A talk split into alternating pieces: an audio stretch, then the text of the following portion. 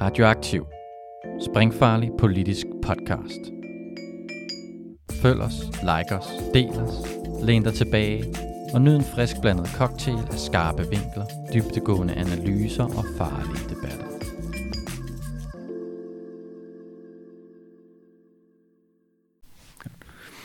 Velkommen til Radioaktiv. I dag har vi øh, fået øh, fint besøg fra udlandet, øh, hvor at øh, med og, øh, og Matt øh, kommer, øh, og de er øh, britiske sygeplejersker, som øh, er i strække og har været det i lang tid, og øh, har været på besøg i Danmark øh, for at øh, dele ud af deres erfaringer og sammen støtte til, øh, til den fortsatte kamp. Og derfor har vi selvfølgelig øh, hævet dem ind i studiet til at øh, dele ud af deres tanker. Um, so now I'm going to switch into English. Uh, so, um, Mel and Matt, uh, you want to introduce yourselves? Uh, yeah, well, first, thank you for having us. Um, it's really exciting to be able to be here to talk about this stuff. Uh, so I'm Mel. Um, I'm a, a nurse that works in the NHS. I qualified about eight years ago. Um, my background is emergency medicine, um, but I also do a lot of union work, particularly with the Royal College of Nursing, where I am a representative for East Midlands, which is about 35,000 people. Okay, and uh, for those out there that need uh, clarifying, the NHS is the British health system, and the uh, Royal College of Nurses is the union for nurses. Yes, and hello hi, again. I, I echo Mel's gratitude. Thank you very much for having us. So, my name is Matt Tacey. I am a registered mental health nurse, and I have been for for nearly ten years now. Um, I'm also a member of the Royal College of, of Nursing, and I'm also a member of Nurses United, which isn't a union, but it's a, a sort of a grassroots type campaign that puts pressure on the bigger unions. Yeah, we uh, we have some experience with that uh, in Denmark. Uh, um, so there's a strike in the in the uh, in the NHS where the uh, the nurses are striking. Um, how did that start and why? I think for for, for me it, it, it started it, it started many years ago. Yeah, yeah, that, that Yeah. We, we've got to here today because of year on year of austerity, year on year of cuts to the health service, year on year of staff's pay and working conditions being Yeah. eroded. It's it's a real issue at the minute. So it you know it's it's not something that's happened overnight. It's it's taken years and years, and we acknowledge that the the dispute at the minute is it's a marathon and and not a sprint. So it's been. I, I, for me, it's the, the patient care. Patient care at the minute is is really quite compromised. We're looking at record wait lists, record number of staff vacancies, and I think it's something that nurses uh, in the Royal College of Nursing are, are seeing every single day, and it's it's for us to stand up for ourselves and our patients and say we're not going to tolerate this anymore. Yeah, And it's not just the nurses that are angry. I think it's every member of staff that works within the health system, um, both in the public and the private sector, because we're all affected in exactly the same way. But I think there's been a lot of difficulty, particularly with the NHS as a public um, health service. And the government really do seem intent on destroying that and tearing it apart. Um, I think it's something that's been going on for quite a while. Like Matt says, it's been happening for quite a few years. There's been a lot of things that have happened in our country. Uh, same with everywhere else in the world, to be fair. But things like cost of living crisis, things like the pandemic.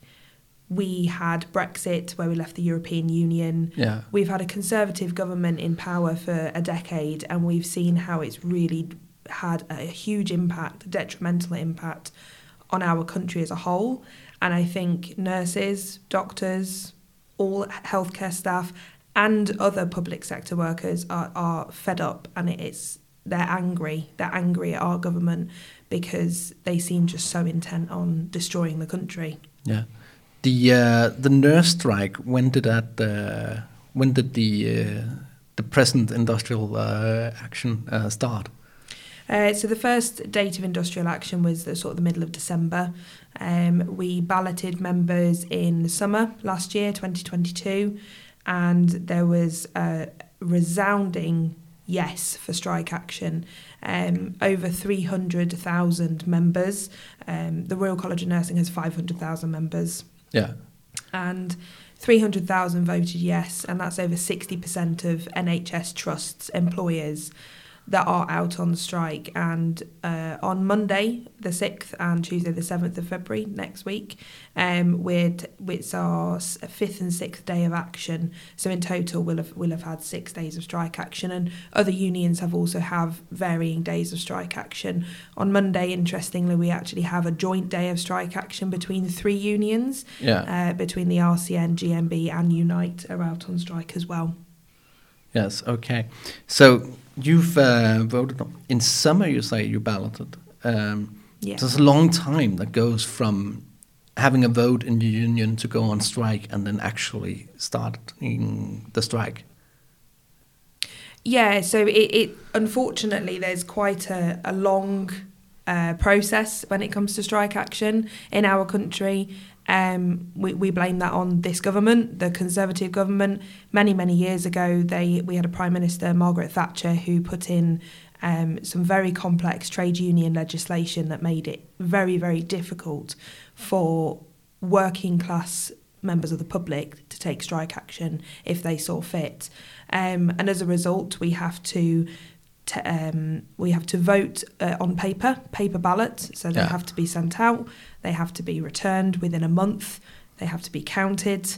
Um, once we have the result, we can then start to plan some of the uh, action that we want to take, depending on the results. And then we have to give legally 14 days' notice to the employer. Once that ballot is passed, however, we only have six months to take action. Um, we can take as much action as we want in that time, but after six months it runs out and we would have to reballot members again. So this current period of strike action would have to be done before the end of April. Um, and we will we will be doing more that uh, beyond April. I've no doubt we will end up reballoting members because our government are not budging at all. They're not listening to us at all.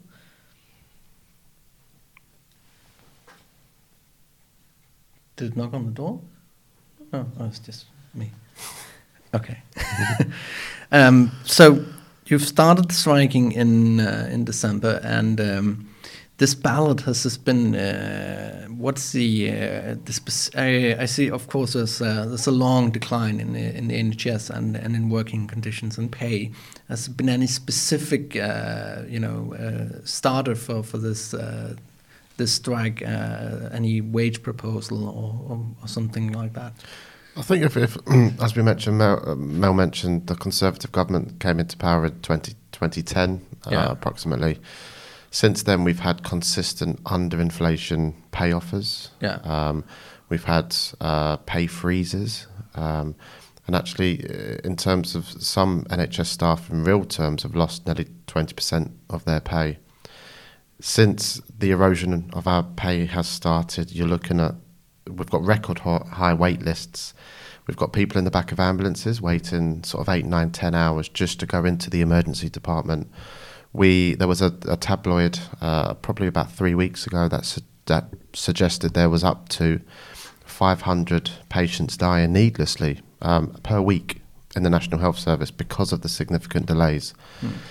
That the, the, the public see this, you know, nurses see this, healthcare workers, the NHS staff see this, and we feel as though this current government, what they tend to do is is be very dishonest about some of the facts and figures, some of the records that you know they tend to blame the NHS for their for the failings, saying, "Well, you're not you're not budgeting money correctly."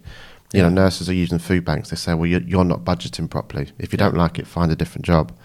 So this is it's making the general public are quite angry at the state of the National Health Service, particularly when we pay taxes to keep it keep it safe and effective. Um, but yeah, I think I think it's there has, I don't think there's been a specific incident. I think it's been an accumulation of incidents over time where it's been underfunded. Public services have been closed, and I, I truly believe that this government want to privatise our National Health Service. When I was when I'm asking about a specific incident, uh, and I don't know, this might be different in in the UK.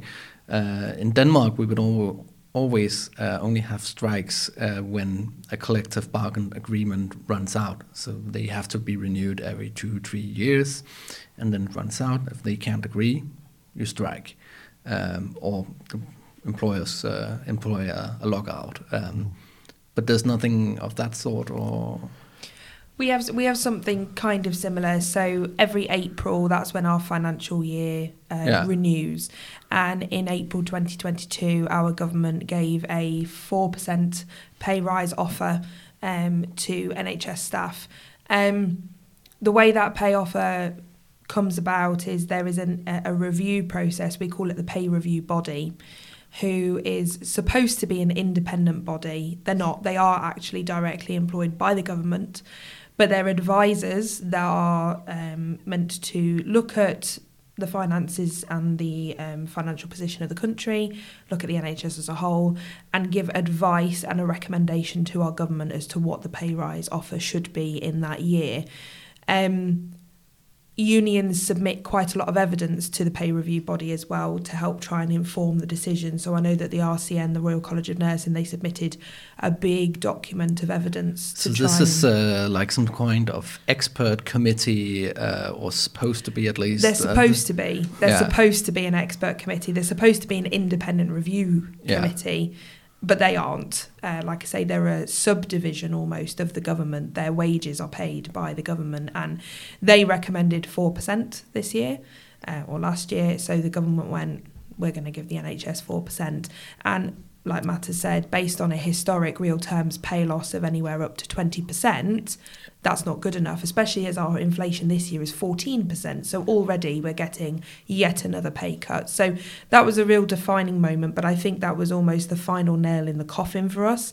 It was a build up of a lot of problems, Yeah. with that being the final turn uh, for us to go out on strike. Okay, so your salary is, is explicitly uh, politically dictated. Yeah, yeah, yeah, absolutely. Yeah, absolutely. Yeah, yeah. Yeah, there's no. Uh, I mean, in, in Denmark we have, of course, um, collective bargaining on in the uh, in the public sector as well. There's of course always uh, discussions about whether there's political interference, but um, uh, and of course there is. I mean, the politicians decide how many money there, how much money there is for uh, for pays, uh, but they don't uh, dictate in that way the uh, the pays pay level of uh, of different uh, professions. In the UK, it's, it is solely driven by our government. Yeah, This independent pay review body, um, they're actually elected by the current government, so they're sort of into positions. They're paid by the current government. Our cur- current government say to the, the re- review body, they they set the parameters of what they can spend. Say this is all. This is how much money we've got. yeah, You tell us. But interestingly, you know, a lot of the, particularly on the health, the review body, there was a there was a journalist that did a bit of in, sort of a um, investigation into the pay review body, and actually none of them on the pay review body have any healthcare experience either.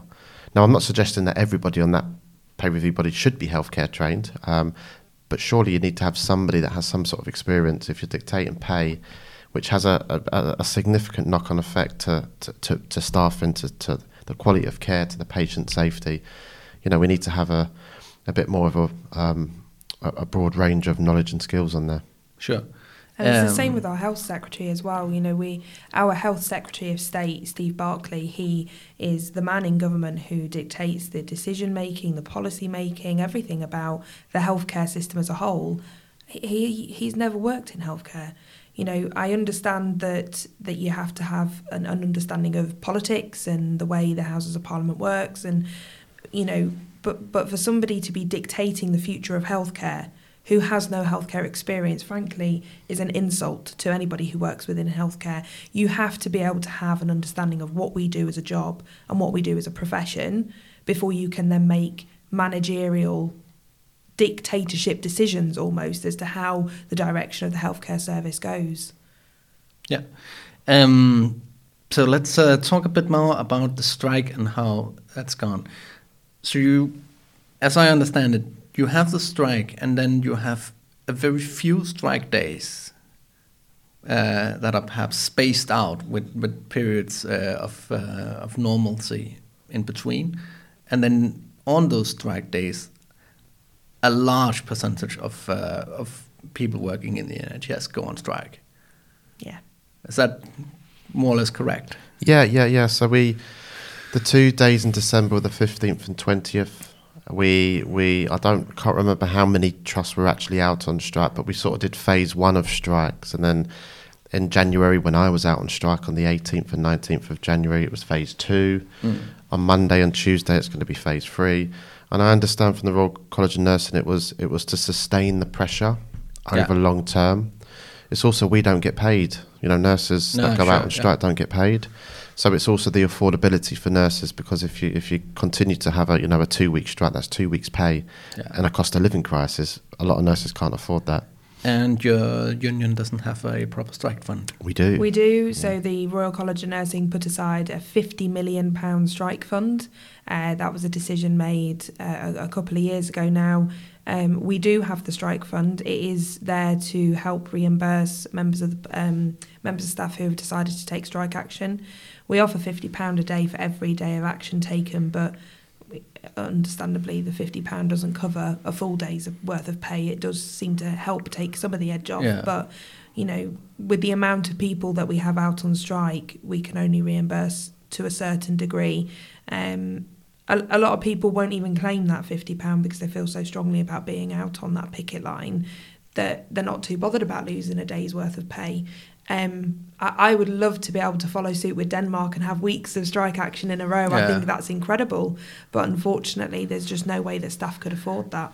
I think there's actually uh, an important difference because it seems like when you have strikes, you have a strike day and then you actually have a large amount of the healthcare system locked down on strike. In Denmark, when we have these uh, strikes that last for, for weeks, if not months, in the healthcare system, it's only, I think it's uh, around somewhere between 5 10% who are on strike. So there's actually, there's been quite a discussion about whether that's even effective because you have such a low amount of people on strike and you have rules and regulation that say, oh, you can't take this on strike, you can't do this on strike. There's lots of limits uh, on. Uh, Why is there so few many? Five to ten percent? Is that? Is it because people aren't in unions or?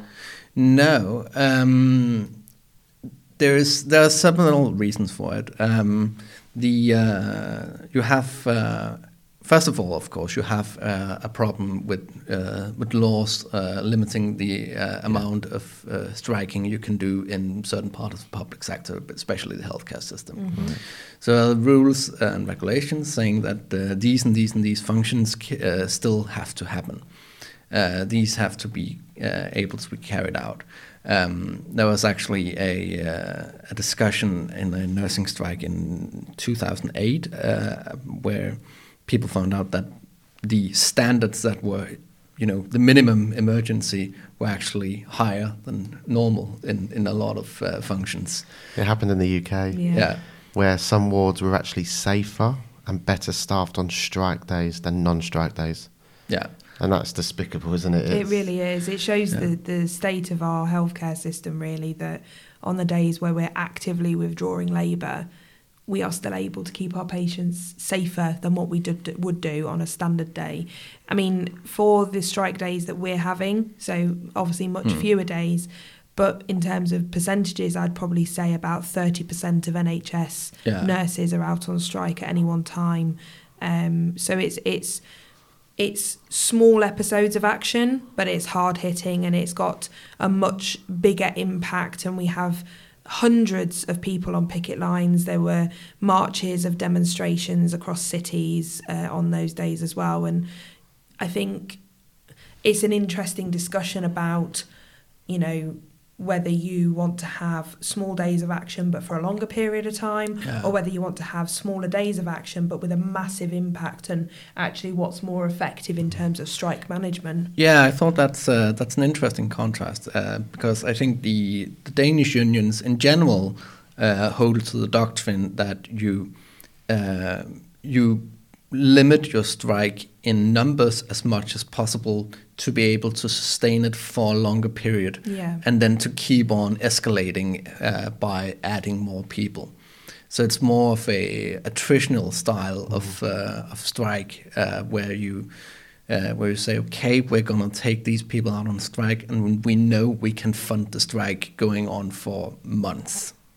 Um, if not, and when we see uh, employers uh, doing lockouts, they do the opposite. They start by uh, out, lockouting everybody uh, because they know they'll drain the uh, the strike funds. Uh, I understand the t- teachers were locked out, weren't they, in, yeah, in Denmark? in uh, point, 20, yeah. 2013, um, there was a teachers uh, teacher lockout um, to uh, to force through uh, new uh, regulations on.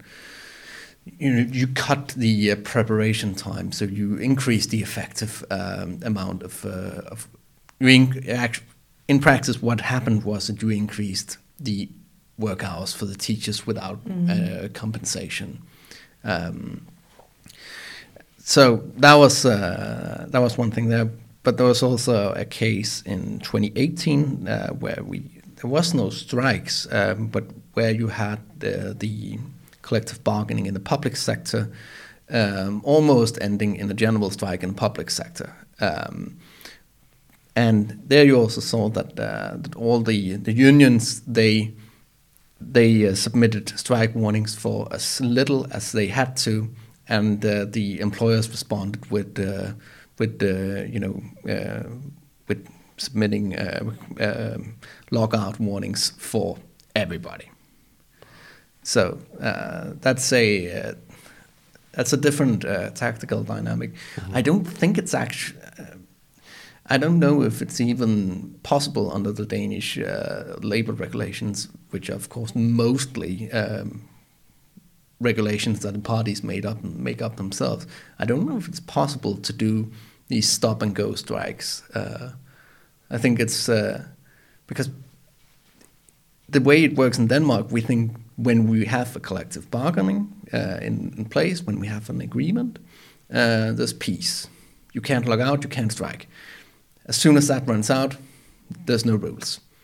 You can just strike all the time. It's interesting actually because um, when once we passed the ballot, I remember um, I used to sit on the council, which was the lead committee for the Royal College of Nursing, and I remember we had a strategy day after passing the ballot, and we looked at different models of strike action. Yeah. Um, and like I said earlier, it's six months that we have to take the, uh, whatever action it is that we plan. And we looked at starting off low.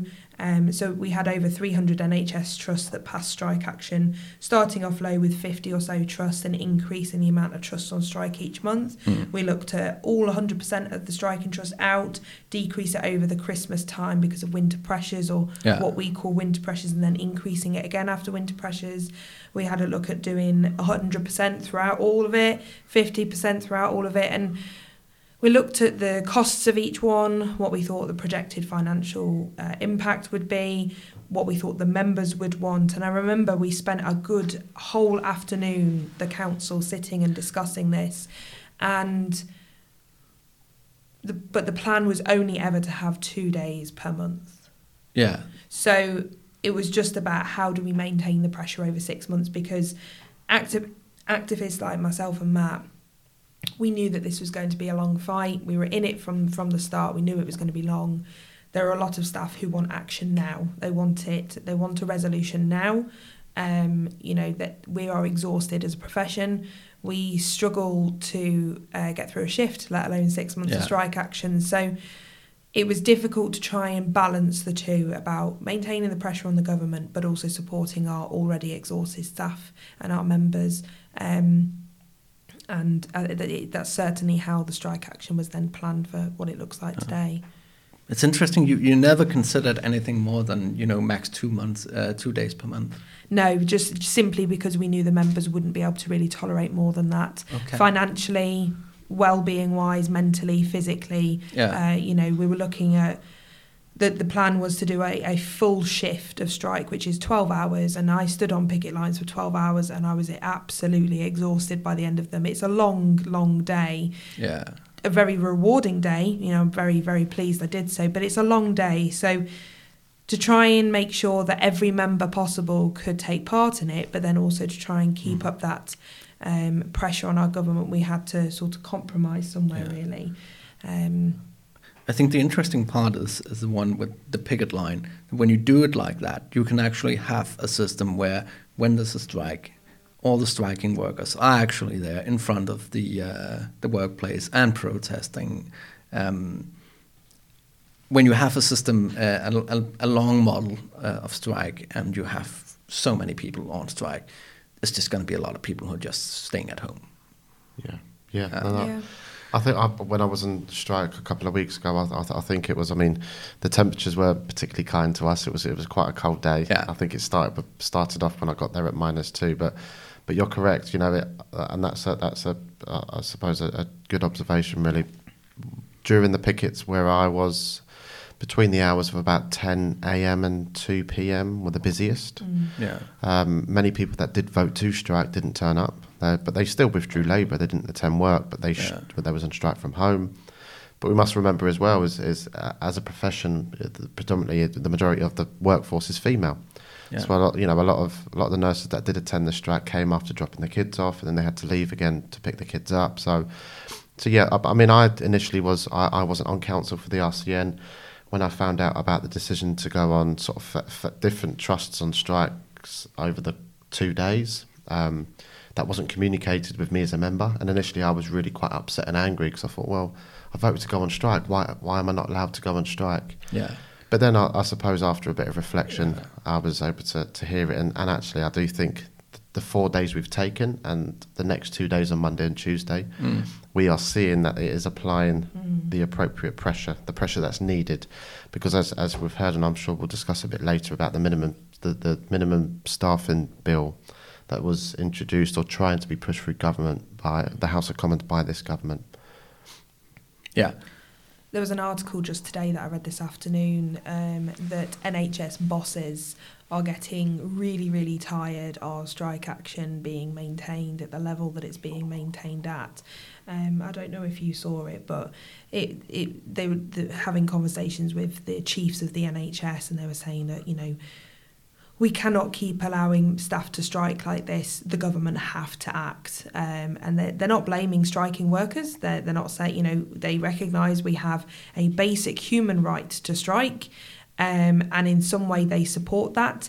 They are blaming the government, and they're saying you know you have to act. We cannot keep allowing members of staff to strike because it's having an impact on services. It is having an impact in some way on patient care. Um, which is the whole purpose of the strike action. So, as a government, you now need to step up and make a better offer, otherwise, our staff are going to continue to strike. So, it was an interesting article, really, because that says to me that the leads of my organisation, the NHS, are supporting us in the best way that they can Yeah. and also now putting pressure on the government. So, it's not just coming from unions, it's not just coming from members of the public, it's now coming from the leads of the NHS. And I was really, really pleased to see that this afternoon. Yeah, it's uh, it's an interesting uh, thing. It's also we we had a lot of uh, similar talk, I think, in Denmark about you know people wanting you know to a proper strike. Um, when you know when you hear that uh, oh, and then uh, with five percent are, are going going to strike, there's a lot of people are saying I wanted to strike because that's what I voted for. Um, this uh, and of course we can always discuss whether it was a good uh, strategy uh, to do it that way uh, or not. But it's uh, it's very uh, it's very hard to to you know make these two ends meet with the people who are passionate and want to strike and just do something right now and the more uh, calm uh, strategic uh, long term picture. Yeah, I mean, when when I found out that my particular employer wasn't going on strike in December, I was uh, like I said, I was I was really upset and quite angry. Yeah. I was, and a part of that was, you know, it's the first time in the RCN's 106 year history that we've been out on, on strike in, in, in England, and well, apart from Northern Ireland, didn't they? They, they were out on strike. Yeah, but to this to this extent, This yes. is like the biggest, biggest stru- action that's that's been taken. I was really, really quite concerned and anxious that the government would then potentially. I mean, I was I was probably a little bit naive, but then the, the government would engage in discussions which would then suspend the strike action in mm. January. Yeah. So I thought I'm I've worked incredibly hard, to, particularly with my trust and my employer where I work, to get us over the the threshold to legally strike, and I was I was I was worried that I would would would miss history being Yeah. made fortunately, it's it's it's turned out that this government have continued to slam the door in our faces. So Yeah. employers have been out on strike. When strike. you talk about the threshold to being able to legal strike in Mm. your uh, in your NHS trust, what does that mean? So the legal threshold. So, uh, so let me get this right way round. It's a little bit complex. So basically, for your employer, fifty percent, so half of the union members need to vote, Yeah. And forty percent of those that voted need to say yes, I want to take strike action. Yes. It's it's it's. I think it was it was it was increased from forty percent. So forty percent had to vote to fifty percent by I think it was by this current government it as well, was by wasn't the it? Conservative government, The Conservative Prime Minister government. many years ago, uh, increasing our thresholds to try and make it more difficult for us to strike. Yeah. So just again, it's it's another example of that. They're attacking workers. Yeah. as Mel mentioned about Margaret Thatcher and, and the, the letter, the, the physical postal ballots create issues Mhm. because you have to rely on people to, to open letters. To, so there's, there's all these complex sort of um, restrictions that these government are putting in place um, to try and just to, try and make it a lot more difficult than it currently is. So yes, so 50% of the employer needs to vote, vote, just vote. 40% need Yeah. to say yes. I mean, it's really quite unfortunate because there were some employers that missed out by one or two votes, just mm. one or two votes, and quite ironically, the postal workers were were out on strike around that. So I know the RCN had to communicate with the CWU, which is the the union for postal workers, Yeah. to try and coordinate the best time to send out ballots. And we do know of some members that didn't receive ballots. You know, Yeah. um, so it's it's. I mean, we, we are. I was quite pleasantly surprised at the the final results of the ballot.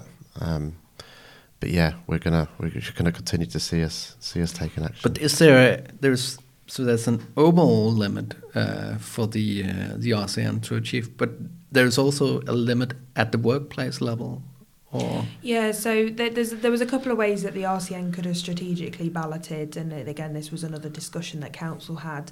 Um, we felt that rather than balloting the NHS as a whole employer, yeah, um, where, like I say, there's over 300,000 members in that employer, we would have to return 150,000 ballot papers. And we knew that because members, we- we're really working on how engaged members are, we're not quite at the best where we could be. And we felt that getting 150,000 ballot papers returned was unachievable. We didn't think that that would happen. And what we didn't want to happen is we ballot the NHS as a single employer, don't get 150,000 papers, and then nobody can go out and strike. So the decision was Ah, made yeah. that we did what we call a disaggregated ballot, where instead of employ uh, balloting the NHS as a whole, we um, balloted each individual NHS trust. So you only had to get 50% in that trust. And like Matt said, there were some trusts, my trust, for example, um, missed out on literally about 50 votes. A, a neighbouring trust to me, eight votes we missed out on. So which is is frustrating but Yeah. it says to me that the appetite was really out there. And i think if we were in a position where we did reballot members those eight votes those 50 votes we would get them. Because Yeah. actually people i think were a bit nervous about strike action. We've never done it before like we say it's certainly to this scale.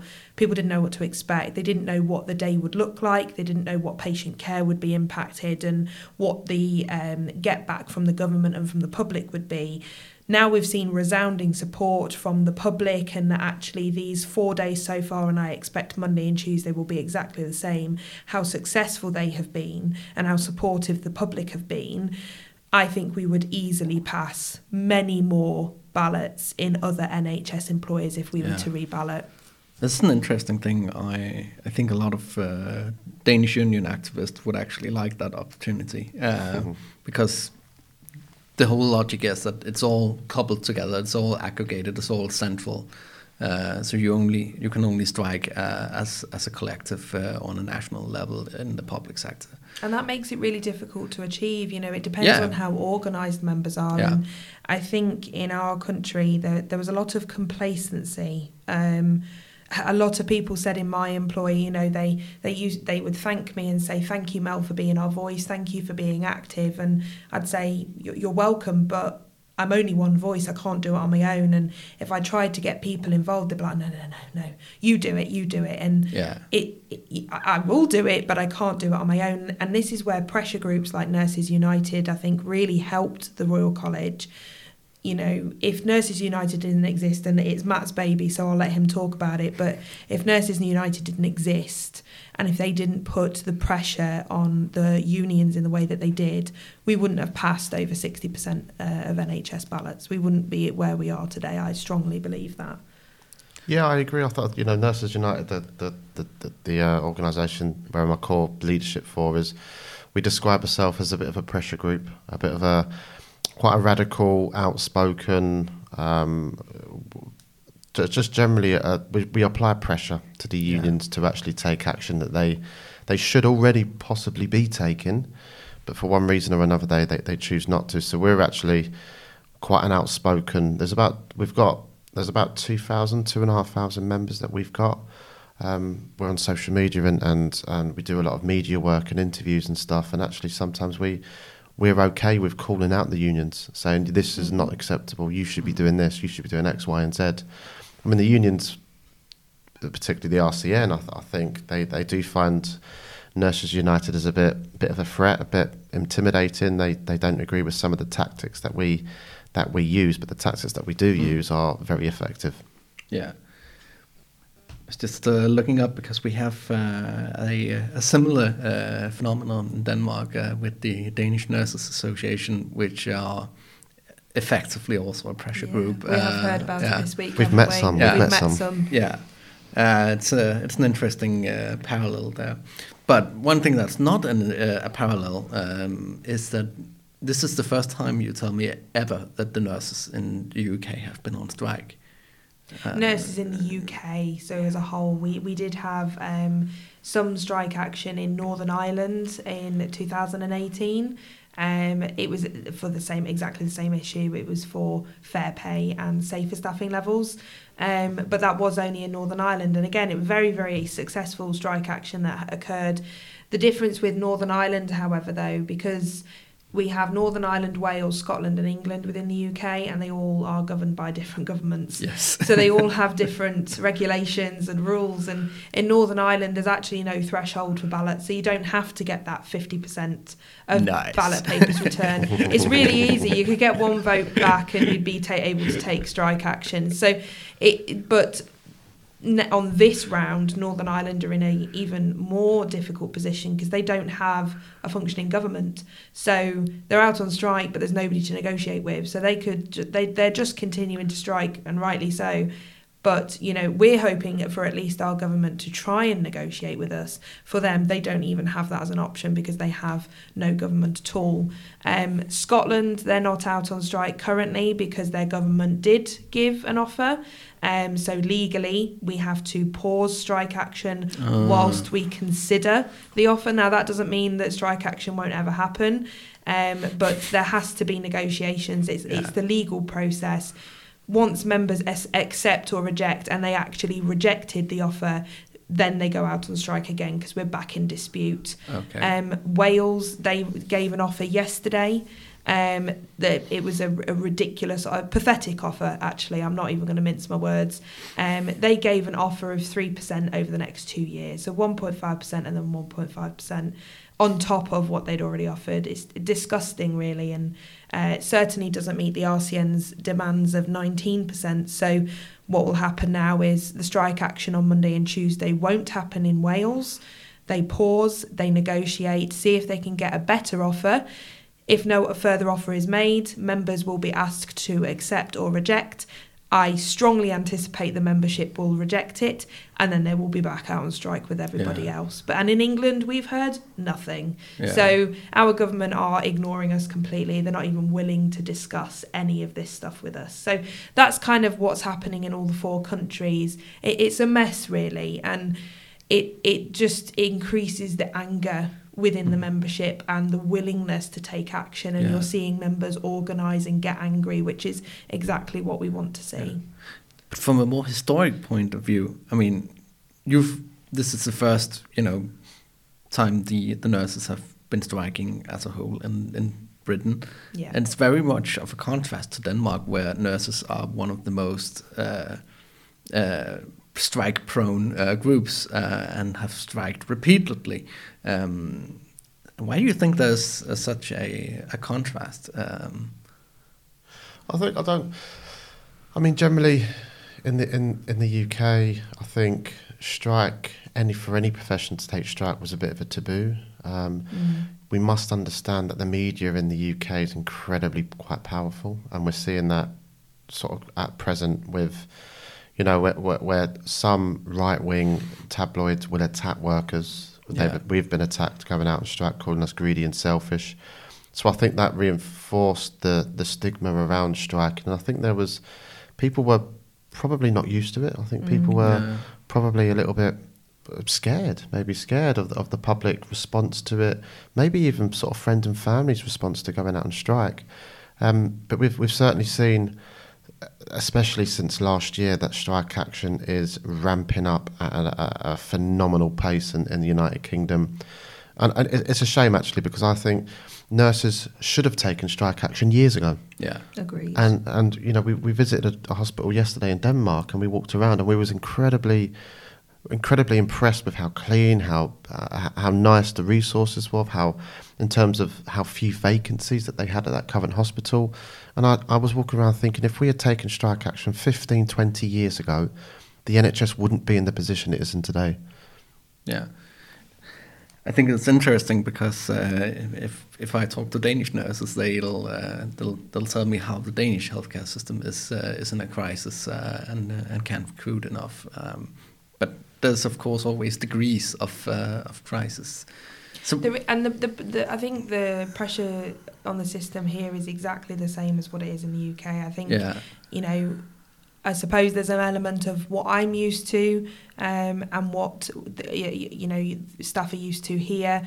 There is an element of uh, uh, probably a cultural difference in a way with how we design our buildings, you know, what um, what facilities we use, what equipment we use. There, there is an element of that. But, you know, just last night we were talking to a nurse who was saying that she could easily get paid more. Um, she, she lives in a flat and she cleans her, set, her stairs.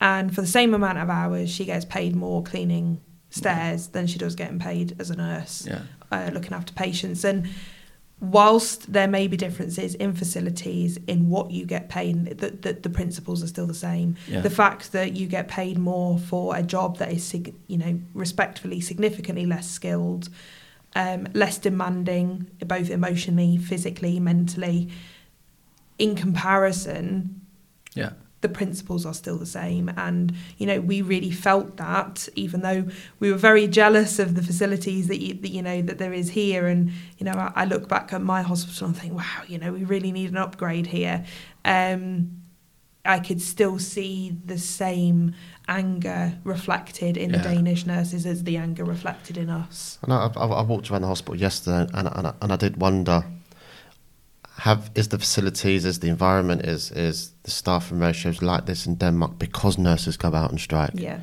And is it because is the NHS been absolutely destroyed because UK nurses have never been out on strike? yeah, So it look you, you you can make an observation thinking, well, there's maybe the Danish government thought, well, nurses will take action, so we need to we need to try and meet with them and, and, and support them. But in the, in the UK, I mean, we we actually have we do have a Danish nurse. We're trying to get a Danish nurse to come over to, to the UK where we live, and we hope to, to show her around the hospitals. And I, yeah. I sort of jokingly said that she she will be running out of the hospitals if she comes into them because of the the, dis, the, the disarray and the, the, the state that they're currently in. Yeah, um, but uh, but still, uh, there's, uh, as as you said, there's a lot of frustration. I, I heard uh, Adam joke that uh, that he uh, he couldn't send you out to a hospital uh, because they feared that they'd just go on strike if you uh, showed Yeah. up. Yeah. We've been Um, told to shut up a couple of times, haven't yeah. we? Yeah. but it was interesting yesterday as well, actually, to speak to some of the lead nurses and, you know, some of the management and to understand that that to see them supporting. You know, I think it, it is difficult to support from a managerial position because obviously you have to think about the running of the hospital Yeah, you have to think about the business essentially because the healthcare is a business um, and I, I, I really do feel for management at times because they have to they probably personally very much support what we're doing, but from a um, a job perspective, from a managerial perspective, they have a service to run Yeah. and they need to run it effectively. So I, I do feel for them at times, and I saw yesterday that there did seem to be the best support that they could offer, and it was really nice to have that. And I know that my employer supports me, you know, quietly at the side in the best way that they can do. Um, and like I say, this article this morning with NHS bosses also putting pressure on our government, going, you need to stop these strike action days because we need to get on with our jobs is just really nice to see. Absolutely. Um, one thing I've uh, I'm just thinking of now is that we've been sitting here um, for almost uh, 45 minutes talking about uh, striking nurses in the UK, and uh, we haven't talked a bit about you know uh, equal pay or any uh, gender dimension to it. Not not much at least, but in Denmark it's uh, it's very much framed as a as an equal pay issue. Uh, as a as a gender uh, issue and a feminist struggle. Well, it sounds much more like you're framing it in terms of uh, anti-austerity and uh, and uh, proper working conditions and so on. So do you think there's any particular reason for these uh, these different uh, political uh, narratives about? Well, I, it, it, was, interesting because our, our Pat Cullen, who's our General Secretary of the Royal College of Nursing, um, she made a comment recently after meeting with uh, Steve Barclay, our Health Secretary, and she uh, she mentioned she found his demeanour quite intimidating. She and she made reference to the fact that she thinks this, this government are completely well. His demeanour towards her was because she was a female, Yeah. and uh, I mean Pat's not. She's like a fire rocket, you know. Yeah. She's she's Pocket rocket, we pocket call her. sorry, fire rocket. Sorry, Pat. Uh, yeah, pocket rocket. Where she's quite, she's quite, you know, she's not particularly tall, but she's got the heart of a lion. She's, you know, she's she's got this beautiful Northern Irish accent where I'm, where my dad was born, so I always am able to sort of relate to her. But she she felt as though his demeanour towards her was because she was female. Mm. The way we call it in English, sort of mansplaining, isn't it? Mansplaining, yeah. where th- that they, but also, and I, and I potentially agree. I, I know in Denmark that the, po- that the the majority of the nursing workforce is up to ninety eight percent is female, where two percent is male.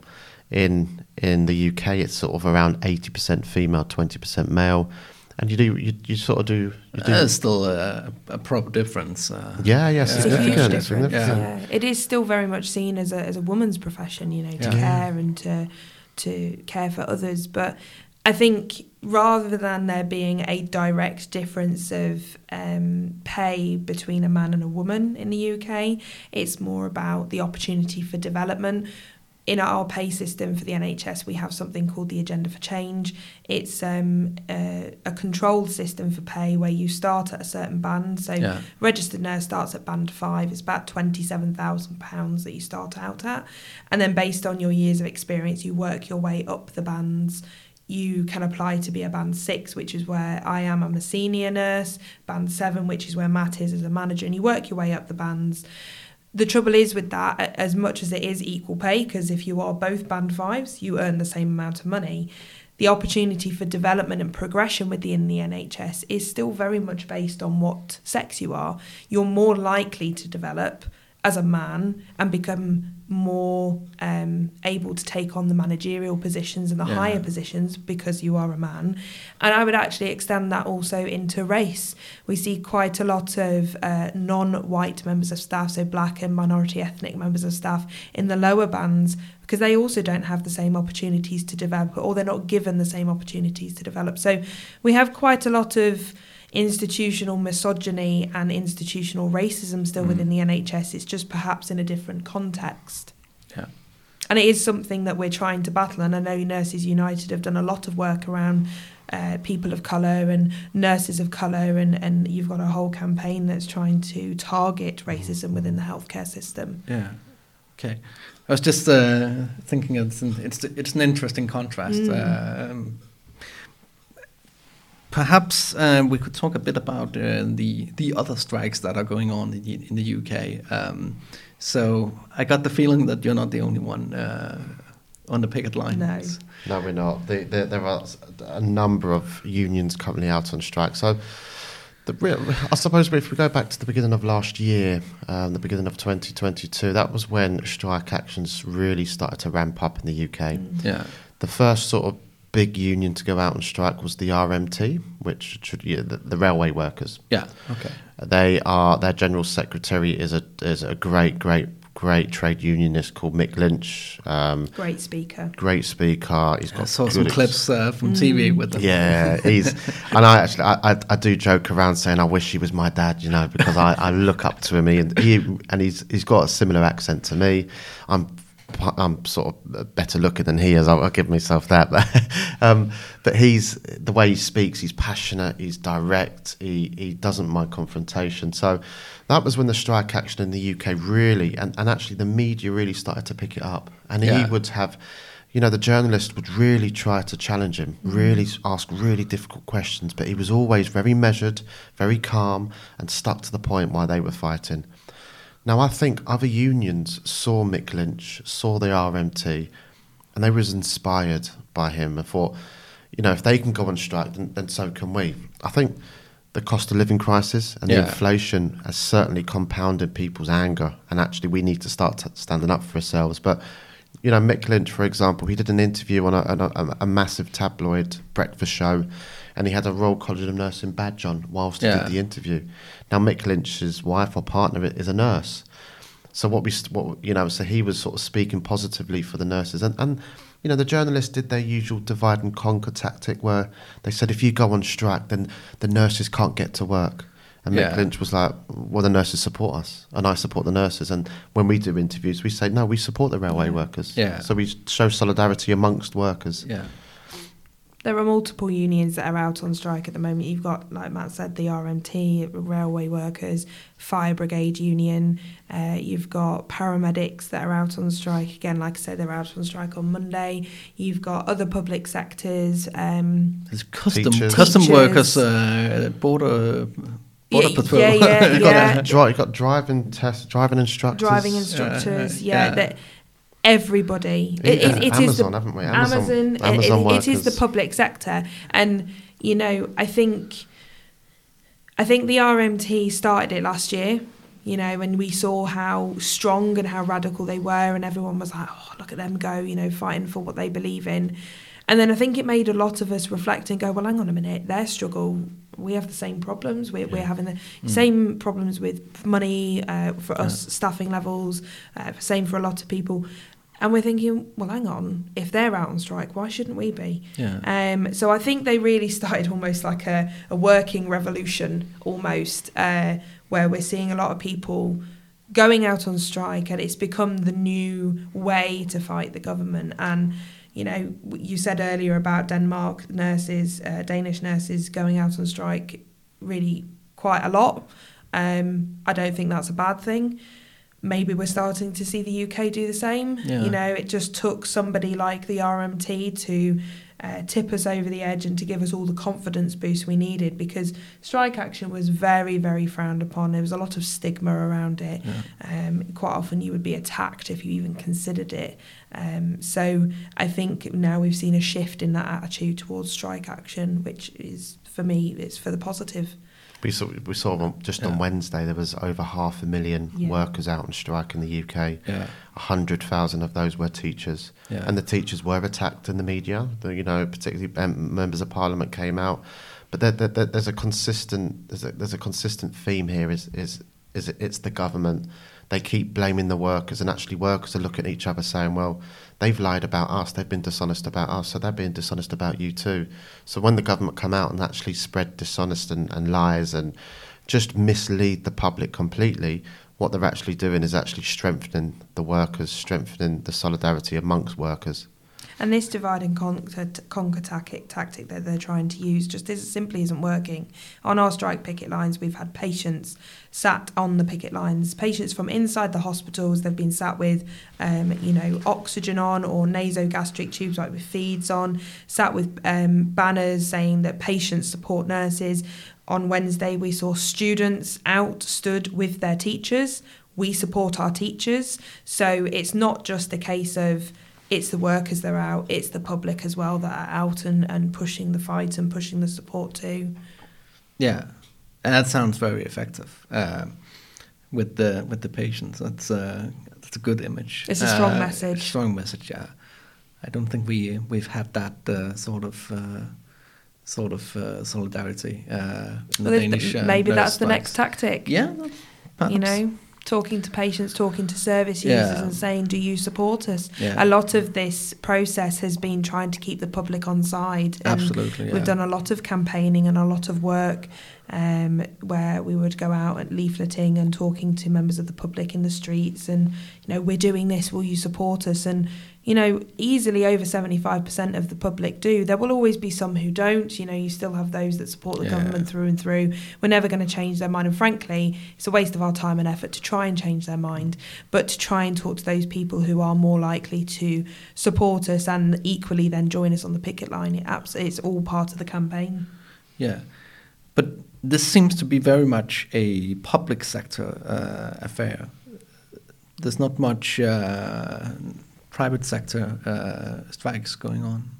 I mean, no, not particularly. There's, there- there's not many. Um, but if we look at the private sector pay for nurses Yeah. against the the, the, the uh, pay for, for nurses in the National Health Service. Yeah, For example, when I a a couple of years ago, we had a student nurse that was with me, and I said to her, you know, she was a fantastic student, and I said, look, there's jobs available. Would you like to come and work, you know, in my team, that the team that I managed? And she said, Matt, I can't. I said, well, wh- wh- why not? She said, because the pay in the private sector, they're offering me three thousand pounds more per year, yeah, and she said, and they're also offering me three thousand pounds as a bonus if I stay with them for twelve months. She went, Matt, that's six thousand pound more over the course of a year, and she's a mother of two. She said, you know, it, it's the private sector pay is far far better than the National Health Service, the public sector pay. Um, probably somewhere where, where the NHS pay needs to be, and it's it's it's a battle the public sector are trying to fight but losing because Yeah. we, we just can't. The difference between, I suppose, the National Health Service and the private sector are, are some of the benefits within Yeah. the National Health Service. You get more holidays, you get sick pay, you get one of the best pensions there is in the UK. But at, in, in a cost of living crisis, those benefits don't really matter to people. It's it's can they afford? It's Yeah, what it's money food on the table. exactly. Absolutely. Paying And rent. there's a lot of people who I know of who have stopped their pension payments, for example, because yeah, great money's greater down the line, and you know when I need it when I retire, but Yeah. I need money right now. So a lot of people pause things like their pension yeah. payments so that they can live day to day. Mm. dangerous. I've considered. Very. I've, Yeah. I've considered it. Yeah, Yeah. me too. I- Yeah. I'm a father of. I've got Mm. two two daughters. You know, I've got I've got a house. You know, and I've looked at the uh, the, the, the the pension payments, which is quite you know quite a considerable amount. And I thought, well, that that would be per, I would, you know, and I've looked at it, and my mu- both my parents were nurses, and I spoke to my mum, said, Mum, look, I'm really considering pulling out of the pension scheme. She was like, Do not do that under any circumstances. She, my mum's recently retired. She said, You need your pension. You need to s- stay within it. Do do absolutely everything else in your Mm. power to get money, yeah, but do not withdraw from your pension. But there are lots of people that are. They've got no choice. Yeah. yeah, sure. That's easy in Denmark. You don't have a choice. But you have to you have to stay in the pension. Is it's that a right? ma- it's a mandatory uh, labor Right. market pension. You can't uh, Right. opt in or out. Um, and it's the same. It's, Interesting. the, it's just one Yeah. pension for everybody. Is that right? Nah, it's uh, it's in uh, it's part of the uh, the way uh, the uh, the package uh, you you negotiate you Okay. negotiate, um, but you don't have any option uh, optionality in it. Uh, uh, as perhaps sometimes you have certain amounts of the of the wage that is optional to get paid out or pay into pension schemes or whatever. Uh, but this is mostly something for people who are around the top tax bracket who can pay it into their pension instead um, uh, for uh, for tax reasons. It's not uh, f- for most people. It's uh, it's not you know optional. Uh, they get the they get something eight percent, ten percent, fourteen percent of uh, their salary into their pension uh, pension account, and there's no uh, no control of it. Mm, Interesting. This was uh, this was back in the eighties uh, to uh, sort of give get a handle on uh, wage price uh, spirals, so you could give workers more money, but you got them as a pension, so they wouldn't go out and spend. them. Right. Okay. Yeah. Bit mhm. naughty, that isn't it? Yeah.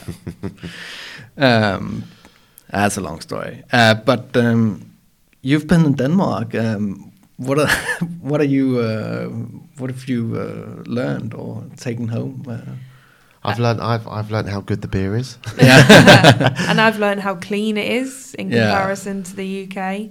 Um, for me, I, I, I've really enjoyed meeting people here. I think it's it, it's been a very welcoming experience. I've felt very welcome, um, and I've enjoyed every experience. You know, uh, we went to look around the Hans Christian Andersen Museum. It's, it's it had to be done, didn't it? It had the typical tourist opportunity, but for me, the opportunity, the highlight of, of the week has been to go to the hospital and to look around the facilities, talk to the staff, um, tell staff our story about what it's like back at home, and that's that was an experience for me I'll I will never forget, and it was a very eye opening experience, and it's really helped me focus my mind as to where I want to go next and where I want to be in terms of my uh, unionism, my activism but it's really recharged my batteries and pushed me to remain active. We- We've said a couple of times this week between us, me and Matt, about how tiring it can be sometimes being the only loud voice in the room. Um, a lot of people do rely on us being that loud voice, and I don't mind doing that, but it is tiring. And yeah, you know sometimes we've had to take little breaks from it uh, this this trip has recharged my batteries i'm i'm ready willing and fighting and ready to get home to continue that fight I've uh, yeah, again, I've I've felt incredibly quite welcome. I feel really, you know, to be invited out here to to meet other trade unionists and to visit hospitals and, and you know do media work and, and, and stuff like this. I feel really quite honoured and privileged Mhm. to, to have been out here. I, I before coming, I was a little bit sort of anxious. I didn't know what to expect. I was a bit worried. However, I've thoroughly enjoyed every single moment. We've both learned a hell of a lot. We've both. I'm really, really quite surprised about the parallels between Mm. the Danish struggles and, and, and the UK struggles. A little, a little bit of me was maybe quite naive to the fact, and maybe because I was so consumed in, into the struggles in the UK that I didn't really consider what else was going on. But you know, we've certainly learned that, that we talk about solidarity, and, and I, I truly believe the best way to describe this trip has been international solidarity amongst Yeah, workers, whether whether you're English, you're British, whether you're Danish or wherever in the world, we've all got fights and we've all got struggles, and it's incredibly incredibly important that we stick together. You know, the the borders shouldn't stop solidarity; it, it, it goes over borders, and I will certainly be be coming back out again. yeah me too sure. And um, on the note of uh, international solidarity, um, we have, uh, of course, a, uh, a collection to uh, to the union uh, for people who would wish to support the striking comrades abroad. Um, we have uh, a mobile pay uh, collection, and then the donation goes to uh, Mel and Matt, who will take the money to the RCN to bolster the strike funds. yes we'll take it to all members and just help offer some more financial support and resources to those that are out on the pickets So yeah, so a huge thank you to, to anybody that is in a position to donate. We would be incredibly grateful. Sure. Well, uh, thank you for uh, coming by. thank, Thank you very much for having us. Thank It's been you. An enjoyable experience, so thank you. Thank you. And up the workers. solidarity Up the workers. Tak for i